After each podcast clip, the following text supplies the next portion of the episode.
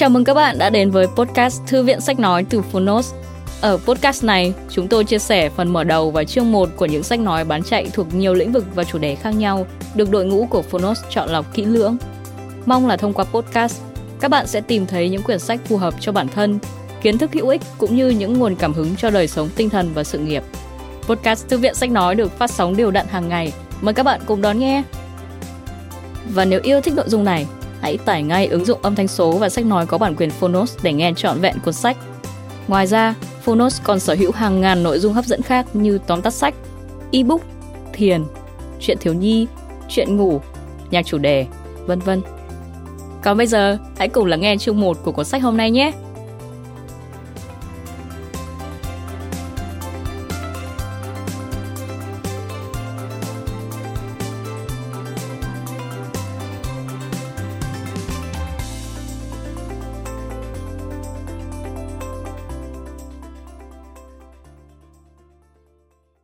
Bạn đang nghe từ Phonos.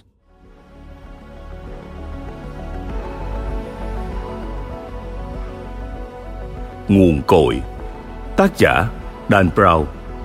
Người dịch Nguyễn Xuân Hồng. Phiên bản sách nói được chuyển thể từ sách in theo hợp tác bản quyền giữa Phonos với công ty cổ phần sách Bách Việt.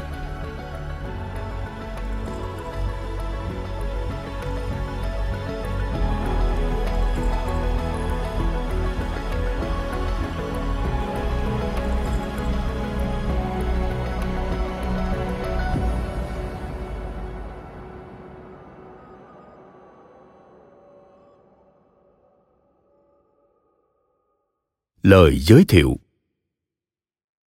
Dan Brown sinh ngày hai mươi hai tháng sáu năm một nghìn chín trăm sáu mươi tư tại Exeter, New Hampshire.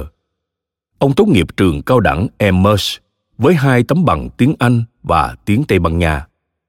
Năm một nghìn chín trăm chín mươi sáu, Brown bắt đầu chuyên tâm vào nghề viết văn và cho ra đời cuốn tiểu thuyết đầu tay Pháo đài số vào năm một nghìn chín trăm chín mươi tám.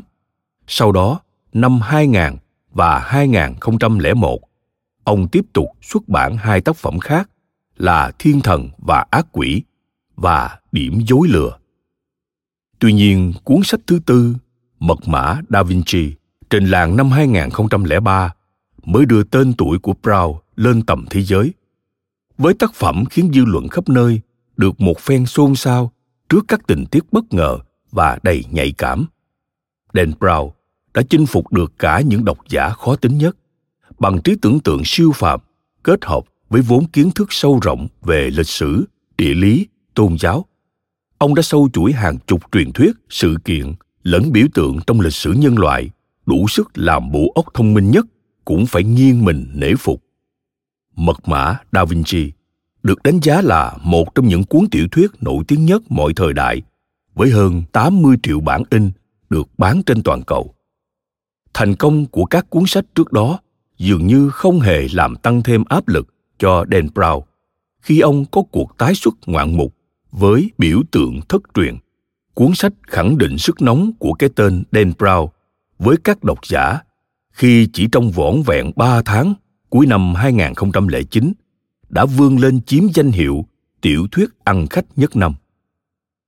Năm hai nghìn không trăm mười ba, Dan Brown ra mắt siêu phẩm ăn khách Hỏa ngục, một tác phẩm giàu giá trị nghệ thuật, lịch sử và văn học kinh điển Italy. Các cuốn sách bán chạy nhất nhì làng văn học hiện đại kể trên đã giúp nhà văn người Mỹ này trở thành hiện tượng trong làng tiểu thuyết trinh thám lịch sử. Nhà văn Nelson DeMille từng nhận xét về ông như sau: "Có một điều không thể chối cãi, Dan Brown là cây bút giỏi nhất, thông minh nhất và hoàn hảo nhất trên toàn nước Mỹ." Không chỉ dừng lại ở việc tạo ra những mật mã đặc biệt và hóa giải nó một cách tài tình, mà bằng tài nghệ điêu luyện xây dựng cốt truyện hấp dẫn, lôi cuốn cùng cách miêu tả tâm lý nhân vật sắc sảo, Dan Brown đã thực sự dẫn dắt người đọc vào một thế giới đầy những thủ đoạn tàn độc, lý giải siêu việt hết sức kịch tính và bí ẩn. Ông được mệnh danh là ông vua của những mật mã vĩ đại nhất. Năm hai nghìn không trăm lẻ năm, ông được tạp chí Times bình chọn là một trong một trăm nhân vật có ảnh hưởng nhất trong năm. Tạp chí Forbes đã xếp hạng Dan Brown thứ mười hai trong danh sách một trăm người nổi tiếng năm hai nghìn không trăm lẻ năm và ước tính thu nhập hàng năm của ông vào khoảng bảy mươi sáu phẩy năm triệu u ét đê. Bách Việt Books.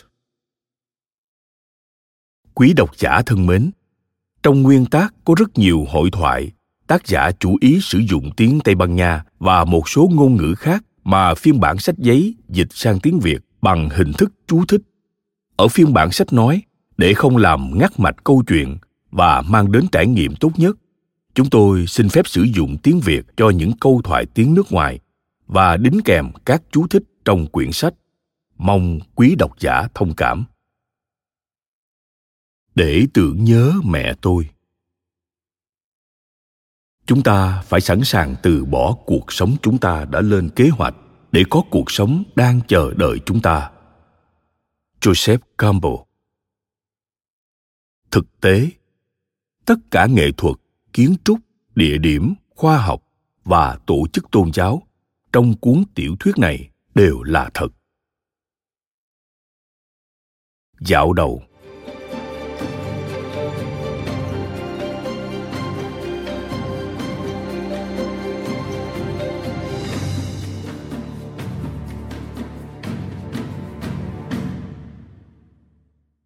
Khi đoàn tàu hỏa bánh xe răng cổ xưa bò dần lên đoạn dốc cao chóng mặt, Edmond Kirsch ngắm nghía phần đỉnh núi lởm chởm phía trên đầu. Cách một quãng, tòa tu viện bằng đá đồ sộ được xây đối diện với vách núi dựng đứng, dường như treo lơ lửng trong không trung, như thể được gắn nối một cách kỳ diệu vào phần vách núi thẳng đứng. Tòa tu viện không nhuốm màu thời gian này ở Catalonia, Tây Ban Nha này đã phải chịu sức kéo liên tục của trọng trường suốt hơn bốn thế kỷ, nhưng chưa bao giờ chệch khỏi mục đích ban đầu của nó, bảo vệ những cư dân của mình tách biệt khỏi thế giới hiện đại. Mỉa mai thay, giờ họ sẽ là những người đầu tiên biết sự thật. Kirsch nghĩ thầm, tự hỏi không biết họ sẽ phản ứng ra sao. Xét về lịch sử, những kẻ nguy hiểm nhất trên trái đất lại là những người của Chúa, đặc biệt khi các vị thần của họ bị đe dọa và mình lại sắp phóng một ngọn lao rực lửa vào tổ ong bắp cày. Khi đoàn tàu lên đến đỉnh núi, Kirsch nhìn thấy một bóng người lẻ loi đang đứng đợi anh trên sân ga. Một người đàn ông với khung xương khô đét, quấn trong lớp áo chùng màu tía truyền thống và chiếc áo lễ trắng thêu hoa văn của Công giáo, cùng chiếc mũ sọ trên đầu. Kirsch nhận ra ngay những nét xương xẩu của vị chủ nhà qua những tấm ảnh và cảm thấy lượng adrenaline bất ngờ trào lên. Van der Spino đích thân ra đón mình. Giám mục Antonio Van der Spino là một nhân vật ghê gớm ở Tây Ban Nha, không chỉ là một người bạn và cố vấn đáng tin cậy của đức vua, mà ở đất nước này, ngài còn là một trong những người ủng hộ có ảnh hưởng và lớn tiếng nhất cho việc bảo tồn những giá trị Công giáo bảo thủ cùng những chuẩn mực chính trị truyền thống. Vị giám mục mở lời khi Kirsch rời khỏi tàu. Ta chắc anh là Edmond Kirsch, phải không? Vâng. Kirsch mỉm cười nói khi chìa tay bắt bàn tay xương xẩu của vị chủ nhà. Thưa giám mục Van der Spino, tôi muốn cảm ơn đức cha đã thu xếp cuộc gặp gỡ này. Ta đánh giá cao đề nghị của anh. Giọng vị giám mục mạnh mẽ hơn Kirsch nghĩ, rõ ràng và lanh lảnh như tiếng chuông ngân. Thường thì chúng ta đâu có được những người làm khoa học hỏi ý kiến, nhất là người xuất chúng như anh. Mời đi lối này. Van der Spino hướng dẫn Kirsch băng qua sân ga, không khí lạnh lạnh vùng núi quất vào lớp áo trùng của vị giám mục. Ông ấy nhìn bộ vest Keaton K năm mươi cùng đôi giày Parker da đà điểu của vị khách với một thoáng coi thường. Van der Spino nói, ta phải thú thực rằng, trông anh khác hẳn ta hình dung. Ta cứ đinh ninh là một nhà khoa học, nhưng anh lại hoàn toàn dân chơi. Ta tin từ ấy mới đúng nhỉ?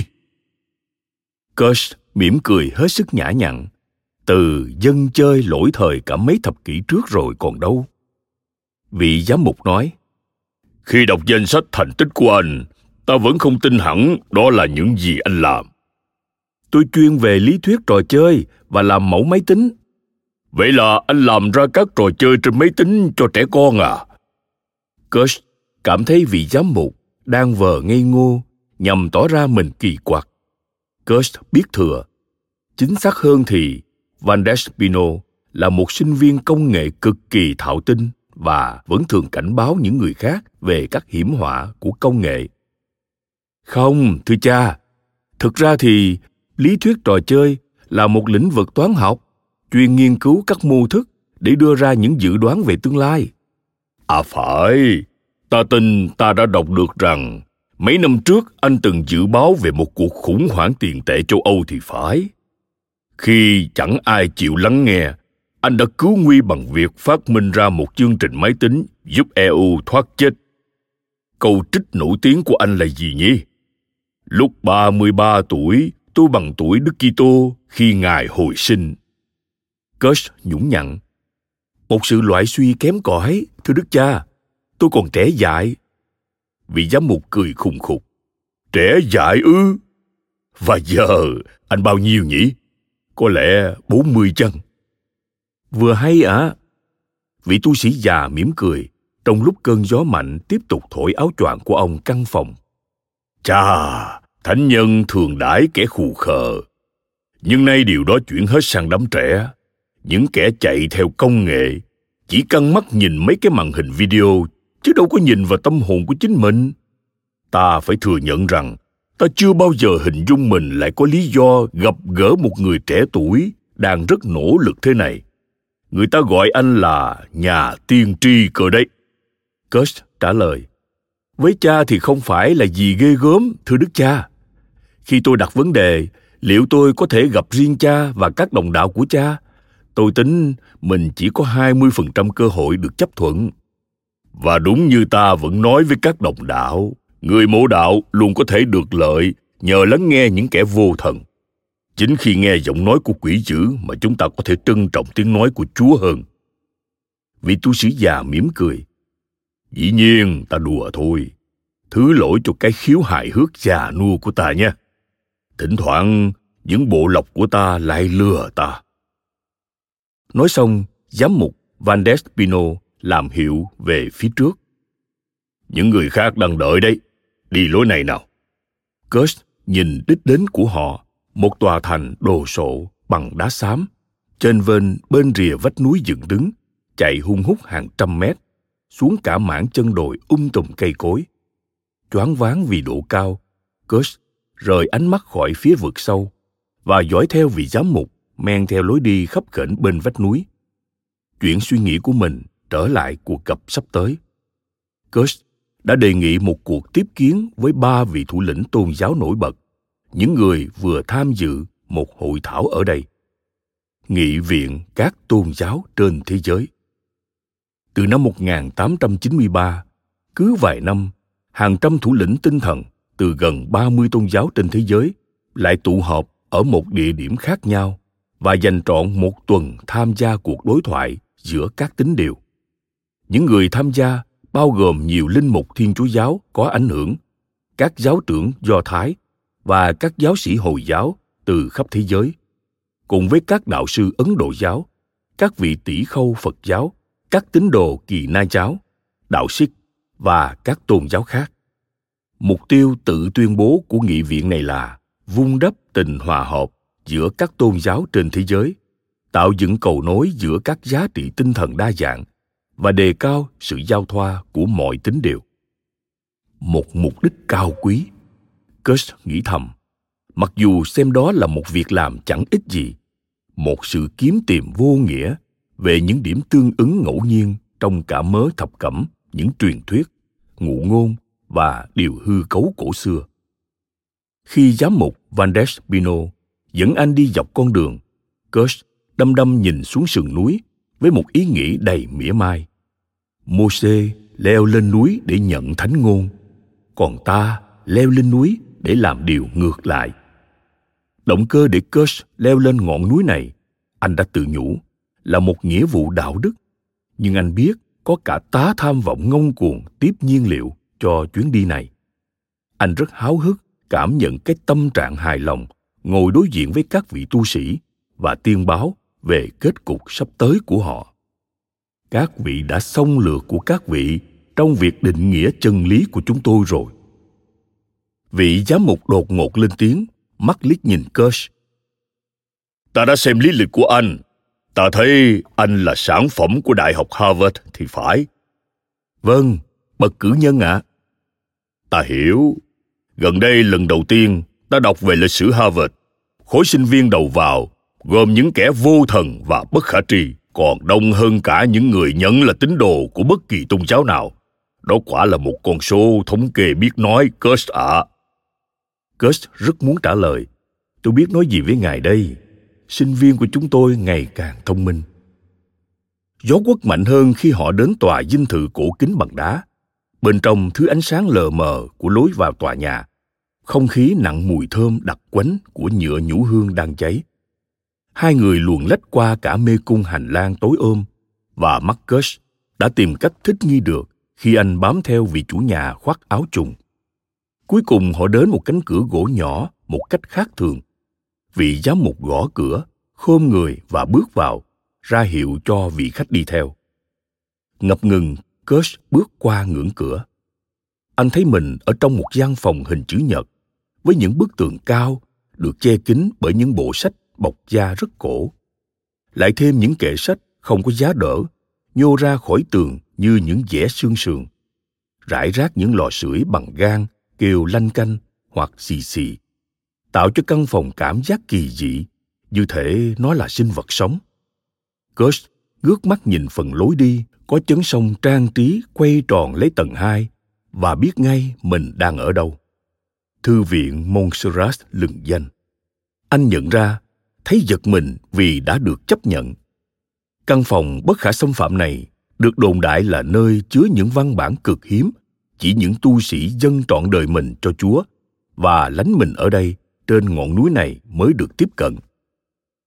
Vị giám mục nói, anh được theo ý mình rồi nhé. Đây là không gian riêng tư nhất của bọn ta. Rất ít người ngoài từng vào được đây. Quả là một đặc ân to lớn. Xin cảm ơn cha. Kirsch theo vị giám mục tới một chiếc bàn gỗ lớn, nơi có hai người đàn ông lớn tuổi nữa đang ngồi đợi. Người ngồi bên trái trông như bị thời gian bào mòn, với đôi mắt mệt mỏi và hàm râu trắng rối bù.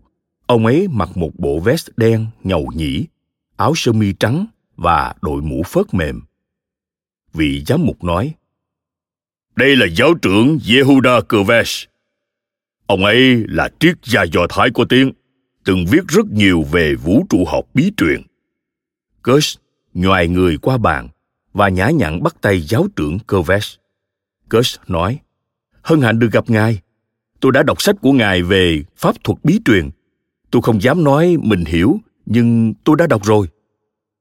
Cervès gật đầu hòa nhã, lấy khăn tay chấm nhẹ lên cặp mắt ướt nhèm. Vị giám mục nói tiếp, ra hiệu về phía người còn lại. Còn đây, xin giới thiệu với anh, ngài Alama đáng kính, Seyandan Phado. Nói thêm, Alama là danh hiệu tôn vinh tặng cho các vị học giả thông thạo kiến thức giáo luật, luật học và triết học Hồi giáo. Quay lại câu chuyện. Vị học giả Hồi giáo khả kính đứng lên và cười rất tươi. Ông ấy thấp lùn và to bè, với khuôn mặt vui vẻ, dường như rất không hợp với đôi mắt đen nhìn như xoáy của mình. Ông ấy mặc một chiếc áo dài trắng rất khiêm nhường. Anh Kirsch, tôi đã đọc được những phỏng đoán của anh về tương lai của nhân loại. Tôi không dám nói tôi tán thành với những điều ấy, nhưng tôi đã đọc rồi. Kirsch mỉm cười lịch thiệp và bắt tay người đàn ông. Vị giám mục kết luận, miệng nói với hai vị đạo hữu. Và vị khách của chúng ta, Edmond Kirsch, như các ngài biết, là một nhà khoa học máy tính, chuyên gia lý thuyết trò chơi, nhà sáng chế và phần nào là một nhà tiên tri rất được trọng vọng trong thế giới công nghệ. Dựa trên lai lịch của anh ấy, tôi rất bối rối trước đề nghị của anh ấy xin được nói chuyện với bà chúng ta. Do đó, Giờ tôi sẽ nhường cho anh Kirsch được giải thích lý do anh ấy đến đây. Nói xong, giám mục Van des Pino ngồi xuống giữa hai vị đạo hữu, khoanh tay và nhìn Kirsch đầy trông đợi. Cả ba người đàn ông đối diện với anh như trong tòa án, tạo nên một bầu không khí có phần giống một phiên tòa xử dị giáo hơn là một cuộc gặp gỡ thân thiện của các học giả. Giờ Kirsch nhận ra vị giám mục thậm chí còn chưa lấy ghế cho anh. Kirsch cảm thấy bối rối hơn là bị đe dọa khi anh chăm chú nhìn ba ông già trước mặt mình. Ra đây là Chúa Ba Ngôi mà mình đề nghị, ba bậc trí giả. Ngừng một lúc để khẳng định sức ảnh hưởng của mình, Kirsch bước tới bên cửa sổ và nhìn ra khung cảnh đẹp mê hồn phía dưới. Một khoảnh đất đồng cỏ, cổ xưa, ngập nắng, vắt ngang vùng thung lũng sâu, nhường chỗ cho những đỉnh núi lởm chởm của dãy núi Collserola. Xa hơn mấy dặm, đâu đó ngoài biển Balearic, lúc này một khối mây giông bão đầy hăm dọa đang dồn tụ phía trên đường chân trời. Hộp quá đi, Kirsch thầm nghĩ, cảm nhận rõ tình trạng náo loạn anh sắp gây ra trong căn phòng này và cả thế giới ngoài kia nữa. Anh mở lời, quay phắt lại phía họ. Thưa các vị, tôi tin giám mục Van des Pino đã chuyển tới các vị lời đề nghị giữ bí mật của tôi. Trước khi chúng ta tiếp tục, tôi chỉ muốn nói rõ những gì tôi sắp chia sẻ với quý vị phải được giữ kín hết mức. Nói đơn giản, tôi đề nghị tất cả các vị thề giữ im lặng. Tất cả chúng ta đồng ý chứ? Cả ba người đàn ông gật đầu, ngầm tỏ ý ưng thuận điều Kirsch có lẽ đã biết thừa rồi. Họ sẽ muốn chôn giấu thông tin này, chứ không phải lan truyền nó. Kirsch bắt đầu. Tôi ở đây hôm nay vì tôi đã có một phát hiện khoa học mà tôi tin các vị sẽ thấy giật mình. Đó là điều tôi đã theo đuổi nhiều năm, với hy vọng đem lại câu trả lời cho hai câu hỏi cơ bản nhất về nhận thức của loài người chúng ta. Giờ tôi đã thành công.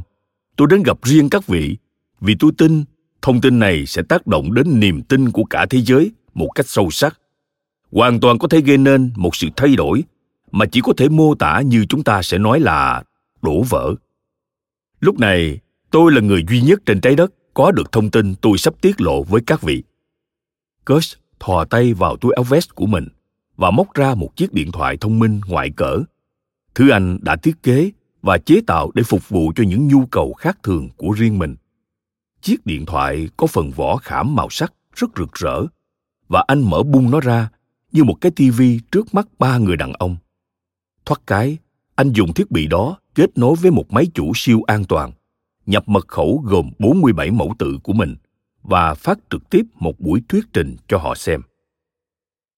Kirsch nói, những gì các vị sắp xem là đoạn cắt thô một tuyên bố mà tôi hy vọng chia sẻ với cả thế giới. Có lẽ trong khoảng một tháng nữa, nhưng trước khi làm việc đó, tôi muốn tham vấn một vài nhà tư tưởng tôn giáo có ảnh hưởng nhất thế giới để hiểu cho thấu đáo xem tin tức này sẽ được những người bị nó tác động nhiều nhất tiếp nhận như thế nào. Vị giám mục thở dài rất to, nghe có vẻ chán ngán hơn là lo lắng. Phần nói đầu hấp dẫn đấy, Kirsch. Anh nói cứ như thế, điều gì đó anh sắp cho chúng ta thấy sẽ lay chuyển nền tảng của các tôn giáo trên thế giới vậy. Kirsch đưa mắt nhìn khắp thư viện cổ kính chứa toàn những văn tự thiêng liêng. Nó sẽ không lay chuyển nền tảng của các vị đâu. Nó sẽ đập tan những thứ ấy cơ đấy. Kirsch đánh giá mấy người trước mặt anh. Những gì họ không hề biết là trong thời gian chỉ ba ngày nữa, Kirsch đã lên kế hoạch công bố thuyết trình này trong một sự kiện gây chấn động được dàn dựng kỹ càng. Khi anh thực hiện việc đó, người dân trên khắp thế giới sẽ nhận ra rằng những giáo điều của mọi tôn giáo trên thực tế đều có chung một điểm. Chúng đều sai lầm một cách thê thảm.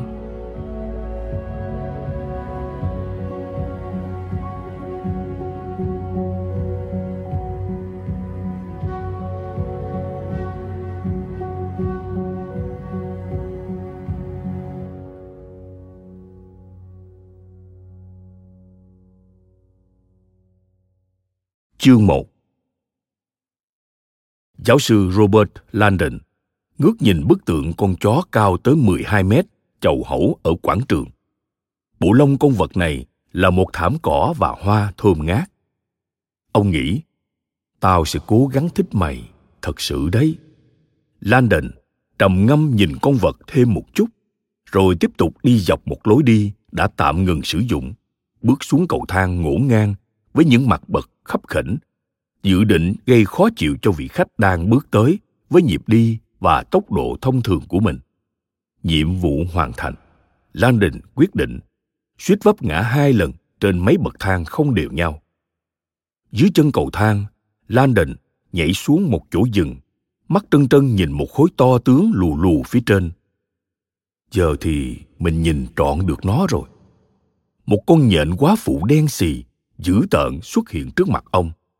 Mấy cái chân mảnh khảnh bằng sắt của nó chống đỡ phần thân hình củ hành ở độ cao chí ít cũng gần bốn mét trong không trung. Phần dưới bụng con nhện lủng lẳng một bọc trứng bằng lưới thép, đựng đầy những quả cầu thủy tinh. Tên nó là Mammon. Một giọng nói vang lên. Langdon hạ ánh mắt và nhìn người đàn ông mảnh khảnh đứng ngay bên dưới con nhện.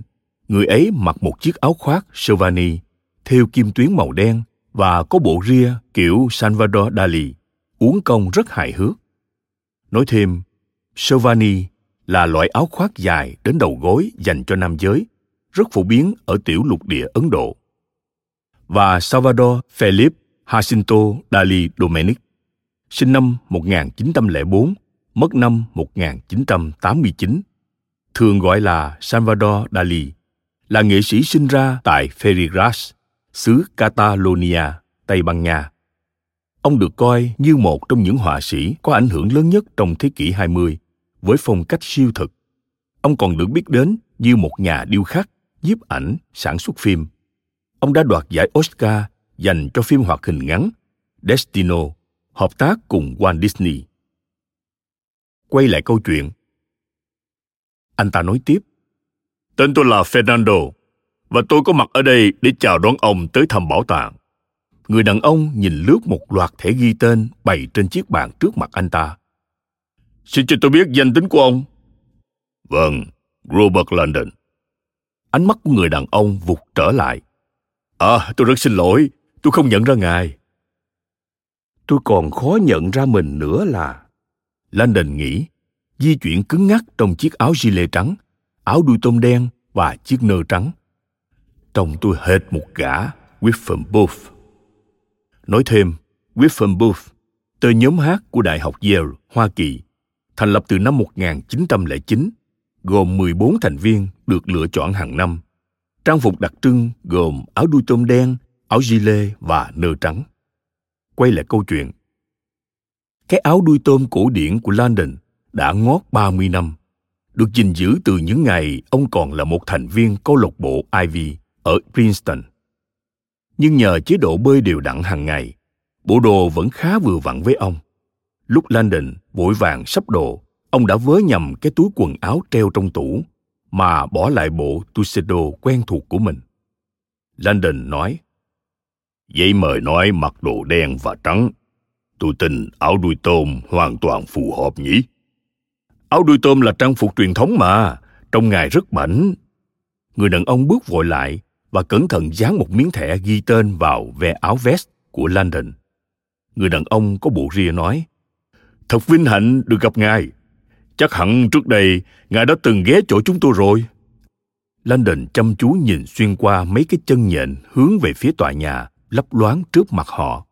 Thực ra tôi rất ngại khi phải nói rằng tôi chưa có dịp. Người đàn ông vờ ngã bổ chững.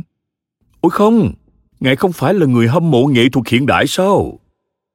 Langdon vốn luôn thích thú thử thách của nghệ thuật hiện đại, cơ bản là khám phá xem tại sao một số tác phẩm cụ thể lại được ca ngợi là kiệt tác. Những bức tranh màu nhỏ giọt của Jackson Pollock, tác phẩm vỏ hộp súp Campbell của Andy Warhol, những hình chữ nhật màu đơn giản của Mark Rothko. Tuy nhiên, Langdon thấy thoải mái hơn hẳn khi thảo luận về biểu tượng tôn giáo của Hieronymus Bosch hoặc phong cách vẽ của Francisco de Goya. Nói thêm, bức tranh nhỏ giọt, nguyên văn, drip painting, là một hình thức nghệ thuật trừu tượng, trong đó người ta nhỏ giọt hoặc đổ màu lên toan. Phong cách hội họa này, Paul Jackson Pollock, sinh năm một nghìn chín trăm mười hai, mất năm một nghìn chín trăm năm mươi sáu. Trở lại câu chuyện. Langdon đáp, tôi là một người ủng hộ chủ nghĩa kinh điển hơn. Tôi thạo Da Vinci hơn là de Kooning. Nhưng Da Vinci và de Kooning thì cũng đều như nhau mà. Langdon nhẫn nại mỉm cười. Vậy thì rõ ràng tôi cần phải học một chút về de Kooning rồi. Người đàn ông vung cánh tay về phía tòa nhà đồ sộ. Ồ, ngài tìm đến đúng chỗ rồi đấy. Trong bảo tàng này, ngài sẽ tìm thấy một trong những bộ sưu tập nghệ thuật hiện đại tuyệt vời nhất trên cõi đời này. Tôi rất hy vọng ngài thấy thích. Langdon trả lời, tôi cũng định như vậy.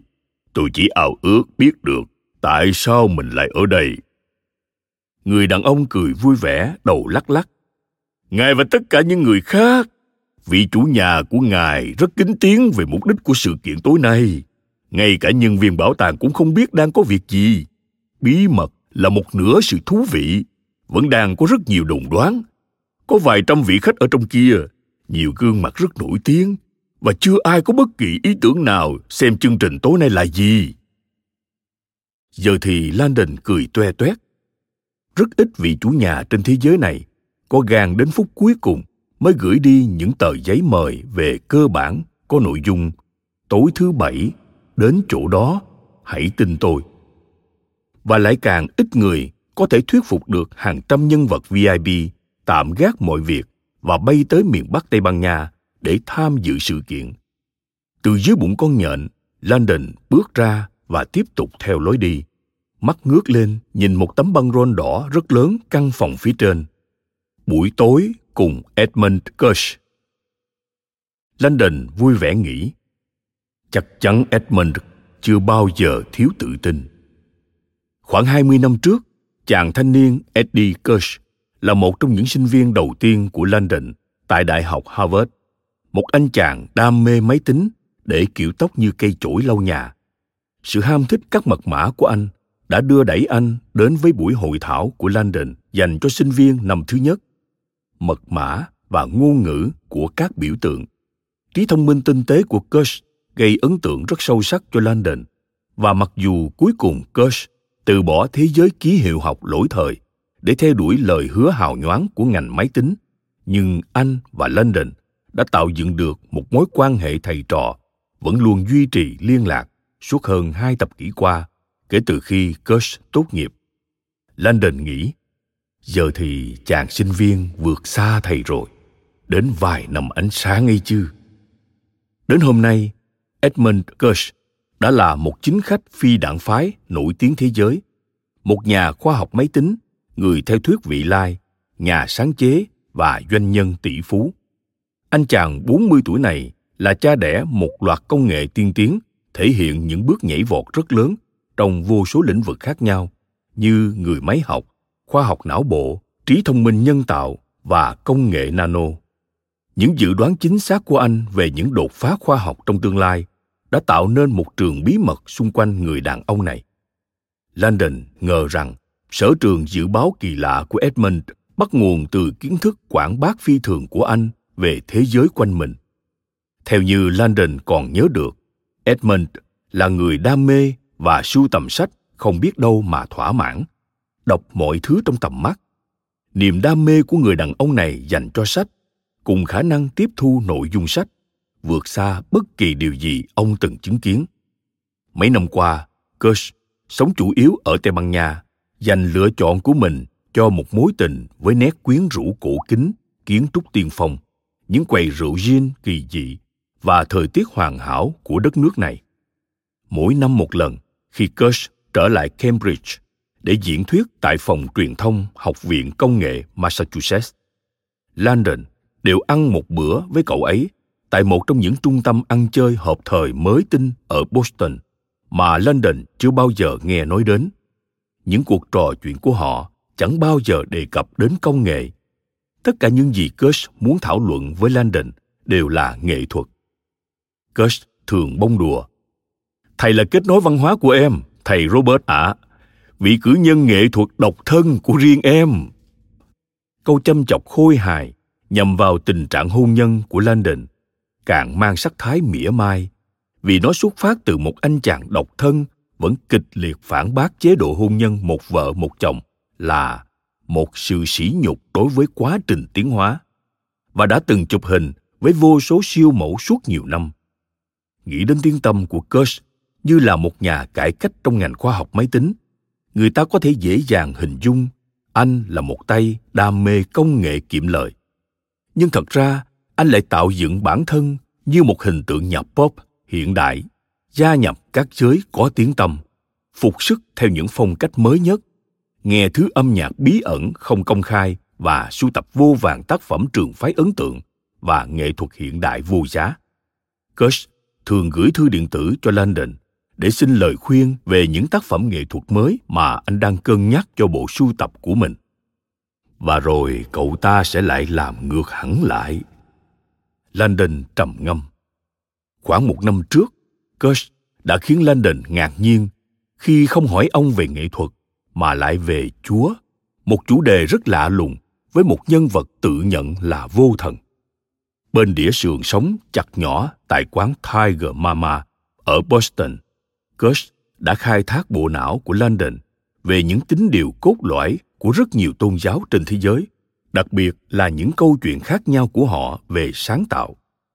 Langdon đã nói với cậu ấy kiến thức tổng quan rất đáng tin cậy về các tín điều hiện hành, từ câu chuyện sáng thế ký mà cả Do Thái giáo, Thiên Chúa giáo và Hồi giáo cùng chung nhau, tới cả câu chuyện về thần Brahma của Ấn Độ giáo, chuyện thần Marduk của người Babylonia và những câu chuyện khác. Langdon hỏi khi họ rời nhà hàng: "Tôi rất tò mò, tại sao một nhân vật vị lai chủ nghĩa lại quan tâm đến quá khứ vậy chứ?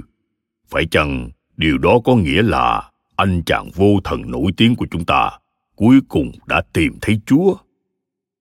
Edmond cười rất thành thật. "Thầy lại mơ tưởng rồi.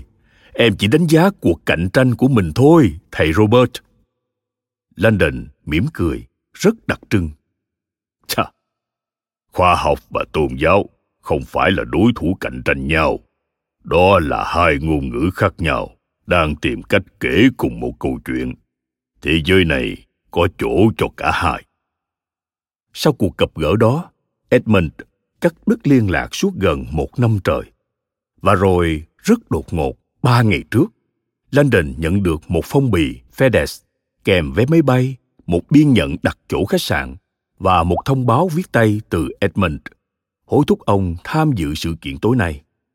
Thông báo ghi: "Thầy Robert sẽ vô cùng có ý nghĩa với em nếu thầy có thể tham dự. Hiểu biết sâu sắc của thầy trong cuộc trò chuyện cuối cùng của chúng ta giúp làm nên buổi tối này."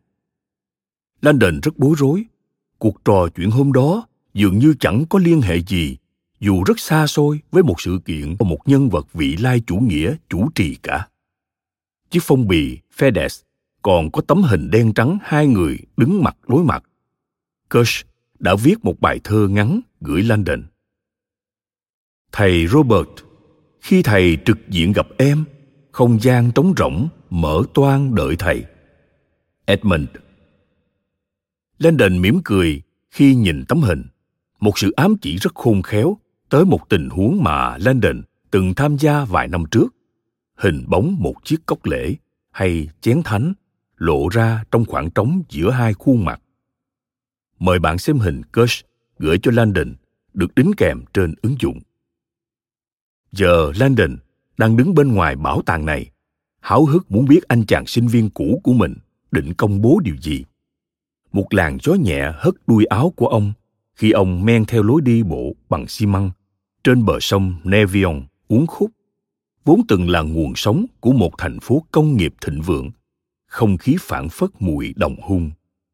Lúc Langdon vòng theo một khúc quanh trên lối đi, rốt cuộc ông cũng cho phép mình ngắm nhìn tòa bảo tàng đồ sộ lấp lánh. Chỉ mới nhìn, khó có thể đánh giá đúng về tòa nhà được.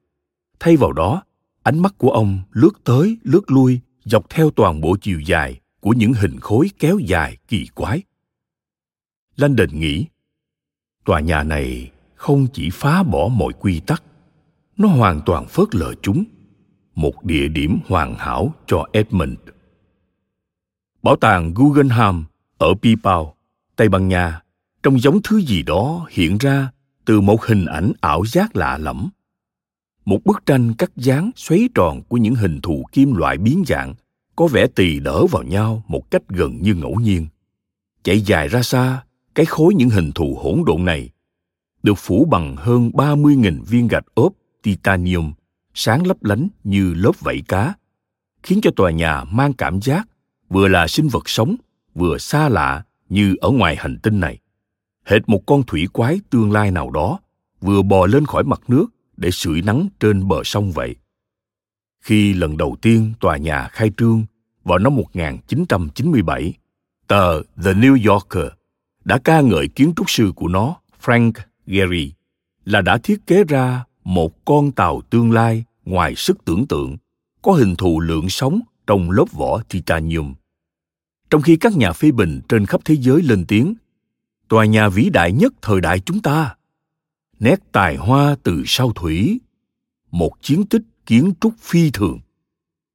Kể từ khi bảo tàng khai trương, hàng chục tòa nhà theo xu hướng phi tạo dựng khác đã mọc lên. Sảnh hòa nhạc Disney ở Los Angeles, bê em vê World ở Munich, và thậm chí cả tòa thư viện mới tại chính học hiệu của London. Mỗi cái đều mang đặc trưng thiết kế và xây dựng hoàn toàn trái với thông lệ. Nhưng London vẫn ngờ rằng không công trình nào trong số đó cạnh tranh được với Bilbao Guggenheim về giá trị gây sốc tuyệt đối của nó. Lúc London tiến lại, phần mặt tiền ốp gạch dường như biến hình theo mỗi bước chân, đem lại một nét đặc trưng mới qua mỗi góc nhìn. Cái ảo giác ấn tượng nhất của bảo tàng lúc này trở nên rõ rệt. Thật ngạc nhiên khi từ góc nhìn này, tòa công trình đồ sộ xuất hiện đúng như đang nổi trên mặt nước, bập bềnh trong một đầm nước mênh mông vô tận, vỗ sóng vào phần tường ngoài của bảo tàng. Landon dừng lại một lúc, ngỡ ngàng trước cái hiệu ứng ấy, và rồi mới bắt đầu vượt đầm nước qua cây cầu bộ hành hết sức giản tiện, uốn thành một vòng cung phía trên vùng nước trong vắt. Ông mới chỉ đi được nửa đường thì có âm thanh rít lên rất to khiến ông giật mình. Nó phát ra ngay từ bên dưới chân ông. Ông dừng sững lại đúng lúc một đám hơi nước xoáy tròn bắt đầu cuộn lên từ phía dưới lối đi bộ. Màn sương mù dày đặc ấy bốc lên quanh ông và rồi tỏa ra khắp đầm nước, lan về phía bảo tàng và phủ kín phần chân móng của toàn bộ công trình. Landon nghĩ, tác phẩm điêu khắc sương mù. Ông đã đọc về công trình này của nghệ sĩ người Nhật Fujiko Nakaya. Tác phẩm điêu khắc này mang tính cách mạng ở chỗ nó được kiến tạo bằng phương tiện không khí hữu hình. Một màn sương mù hiện hữu và tan đi theo thời gian. Và bởi lẽ, các đợt gió thổi cùng điều kiện khí quyển chẳng bao giờ giống nhau giữa ngày này với ngày tiếp theo, nên tác phẩm điêu khắc luôn khác biệt mỗi lần nó xuất hiện. Cây cầu ngừng tiếng rít. Landon nhìn bức tường sương mù lặng lẽ tụ trên khắp đầm nước, cuộn xoáy và lan đi như thể nó có ý nghĩ riêng vậy. Hiệu ứng này vừa thoát tục, vừa khiến người ta mất phương hướng. Toàn bộ bảo tàng lúc này như đang lơ lửng trên mặt nước, tọa lạc nhẹ hẳn trên một đám mây, một con tàu ma lạc trên biển. Landon vừa định đi tiếp thì mặt nước tĩnh lặng bị xé toang bởi một loạt điểm phun trào nho nhỏ. Rất bất ngờ, năm cột lửa cháy bùng bùng từ đầm nước vọt lên không trung, liên tục gầm rít như động cơ tên lửa, xuyên thủng bầu không khí thấm đẫm hơi nước và tung những chùm ánh sáng rực rỡ loang khắp lớp gạch ốp titanium của bảo tàng. Thị hiếu kiến trúc của Landon có xu hướng thiên về những kiểu cách bảo tàng như Louvre hay Prado nhiều hơn. Và lúc nhìn màn sương cùng lửa lơ lửng phía trên đầm nước, ông không nghĩ ra được chỗ nào khác phù hợp hơn là chính cái bảo tàng siêu hiện đại này để làm nơi tổ chức một sự kiện được khởi xướng bởi một người yêu nghệ thuật và đổi mới, cũng như hình dung về tương lai một cách rõ ràng đến vậy. Lúc này, khi đi qua màn sương, Landon chú tâm đến lối vào bảo tàng. một chỗ trống đen ngòm đầy hăm dọa trên tòa công trình không mấy thân thiện. Lúc đến gần ngưỡng cửa, Langdon có cảm giác khó chịu rằng ông đang bước vào miệng một con rồng.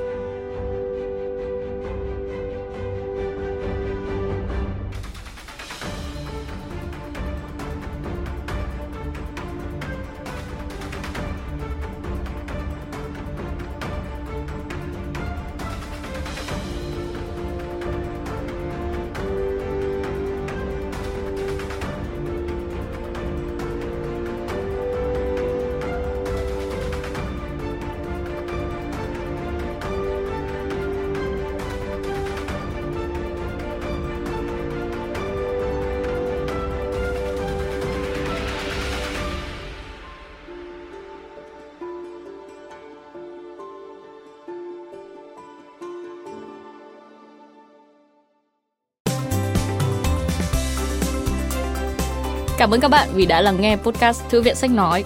Podcast này được sản xuất bởi Phonos, ứng dụng âm thanh số và sách nói có bản quyền dành cho người Việt. Hẹn gặp lại các bạn ở những tập tiếp theo.